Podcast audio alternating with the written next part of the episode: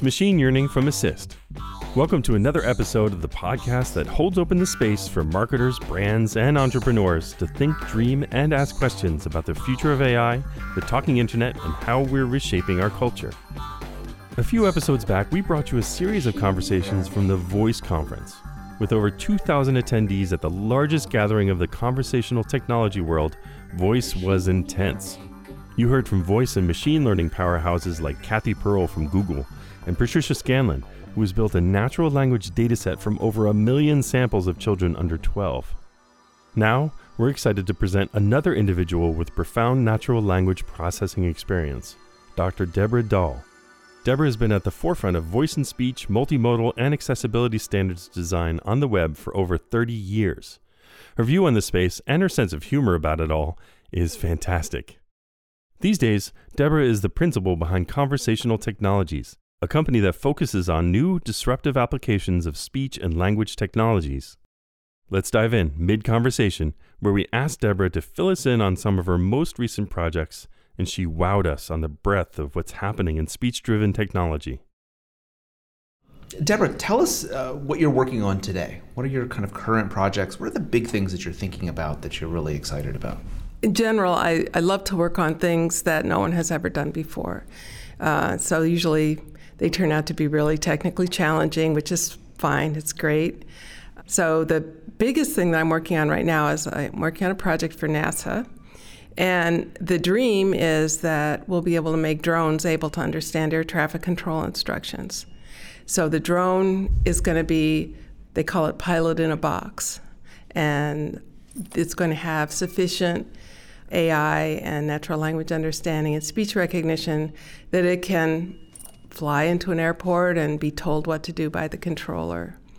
So my role is on the speech and natural language understanding side, and the speech is very, very, very challenging because there's an enormous amount of noise. There are speeches over the radio, and the air traffic controllers speak I don't know if you've heard them before, but they are really, really fast. And so this is not like the routine speech that you your Alexa hears in your living room. It's a completely different kind of cadence and style. So so that's really challenging. And the natural language understanding part, it's you know, we're just going to try to understand the words. Well, on the positive side, it's a much more limited vocabulary. They don't just talk about anything. Sometimes they talk about kind of off the wall things like there's a bunch of geese on the runway or there's people on our airplane that have a short connection. But usually it's very routine. You know, you get runway 36 left, you know, increase your altitude, go faster, look out for that guy over there. So that's positive on the natural language side. But it, then it is, it's a whole different language. So it's lots of lots of really cool challenges. I'm not even getting into the part where the um, airplane has to actually be navigated by the controller's instruction. There's a whole bunch more challenges there. Yeah, so I mean, so working with air traffic controllers takes the idea of working with lexicon up to a whole new level. And you just cannot import language from another. That's from absolutely another right. That's absolutely right. They have uh, all kinds of vocabulary that is not in normal vocabulary. And, and not only that, but is if you think about flying all over, let's even even just the United States, they're always talking about geographical locations. So there's the river and the bridge and the Highway 105 and there's all that, that vocabulary. It's very specialized to a particular location, even though it's perfectly normal words. But like the Potomac River is only in one place, so there's thousands and thousands of words that you don't just get out of the normal dictionary. So, what's the process for building that library of language and then trying to start the, the teaching and training? You know, turning it over to the algorithms so that it can start making that useful for the drones. This is an interesting process because there isn't a lot of existing data. We're actually starting with a rule based system, which kind of went out of fashion 10 years ago or so. But I actually think that a rule based system is a good way to bootstrap a um, system that you don't have a lot of data for. So, explain a rule based system. That's you write down the rules. You're not teaching it from annotated training data, like a machine learning process. There might be a concept in this utterance, like runway or geese or some concept. So, but a human um, developer notices those kinds of things instead of where the deep learning or statistical processing more just gives a whole bunch of data to the algorithm and it comes up with a system. In, in our case, it's because the domain is, is very um, different from normal language. But you can also think it's, it's going to be really important when we're one of the, one of the big problems with challenges in natural language and speech recognition is languages that are not spoken by very many people. So there's, let's say you want a, a, a Yoruba speech recognition. Yoruba is actually spoken by millions of people, but where there's very little data for it. So I think we're going to find this kind of first we do a rule-based system to kind of get ourselves going, and then then once we can kind of automatically an- annotate data, create data that a machine learning program would need, then we can turn it over to machine learning. Incredibly fascinating. What do you know about the sort of business implications and the business drivers behind bringing these drones into these airports and what they're really trying like what are sort of the steps two and three and four of, of introducing this activity well for the drones well there's a couple of things there's um, a lot of airports without a controller. So actually, I guess in the long run, you'd want the drone to be able to talk to the other pilots, the sort of the ambient pilots. Mm-hmm. Currently, a, a, drone that has to not not a drone in your backyard, but a drone that's in the national airspace, it needs a ground crew consisting of lots of really highly trained, expensive people. And I think the, the goal is to reduce that cost. Okay, that's just one tip of the iceberg right oh, there. yeah, yeah, oh yeah, yeah. What's going on in Deborah's world? like, I'm doing yeah. a job for NASA.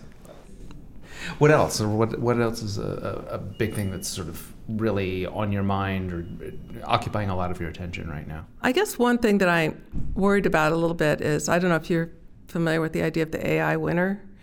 That's happened a couple of times when AI got just so hyped up that it was going to solve all our problems, it was going to work uh, miracles, it was going to understand everything we said, life was going to be so wonderful, and it didn't materialize. And so then people kind of said it, you know, got away from AI and said it doesn't work. And now, now we're coming to a new AI summer where you have things like Alexa that are absolutely amazing. Their technical capabilities compared to what we could do even a couple of years ago are amazing. And people see that and they say, oh, Alexa is so smart and capable. And they don't realize that it really has a long, long way to go. We still have many speech challenges like accents and like the air traffic controllers, people talking too fast. And the, we were just talking to Patricia Scanlon, who's doing work exclusively focused on children under 12. Exactly. That's a great example. And then there's all these thousands of languages that don't have enough speakers to really motivate that machine learning approach. Or speakers who are at, a, at an economic position where there's not enough commercialization opportunity. Okay, so so you may have enor- right. you, you, have these enormous. I mean, Yoruba is a great example. Millions of people speaking it, but people from the outside looking in saying like, "Well, what's a commercialization?" Yeah, yeah. And actually, there's a great need in places. I'm not sure about Africa so much, but definitely India, uh, where there's a literacy problem.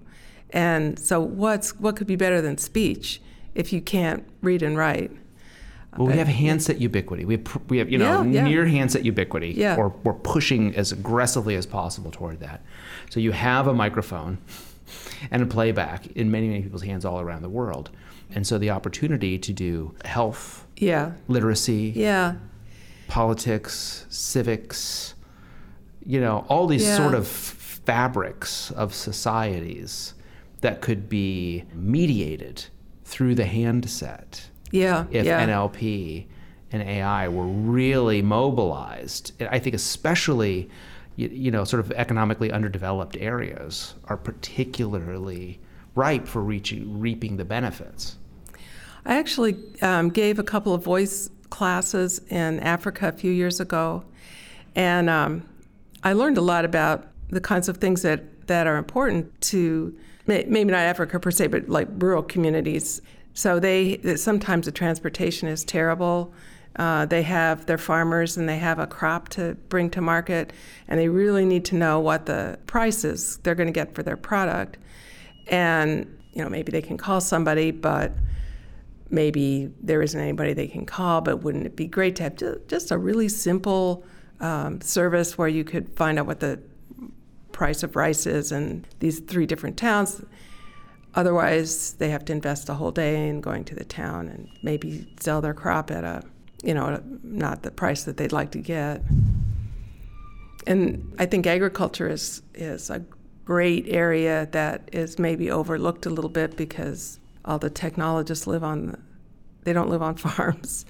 But there's a lot of opportunity in in uh, areas like that. There's, I guess, a combination of lack of imagination and lack of financial motivation. You know, people, you know, they want to make money from their product. Yeah. Yeah, absolutely. Deborah, I really appreciate your time. Thank well, you. thank you. This is much. really fun. Oh, good. Oh, yes. Thanks for listening, and we hope you'll take a second to share this episode with other members of your team. Actually, make it easy on yourself. Just subscribe so you never miss an episode or a chapter. That way, you can be the first to stay on top of this field and help shape the conversation at your company. Get in touch on Twitter Machine Y Podcast. DMs are open. We're super interested to hear who you think should appear on the podcast. Machine Yearning is made by Paul Chufo and Michael Elsesser for Limina House. Have a great day.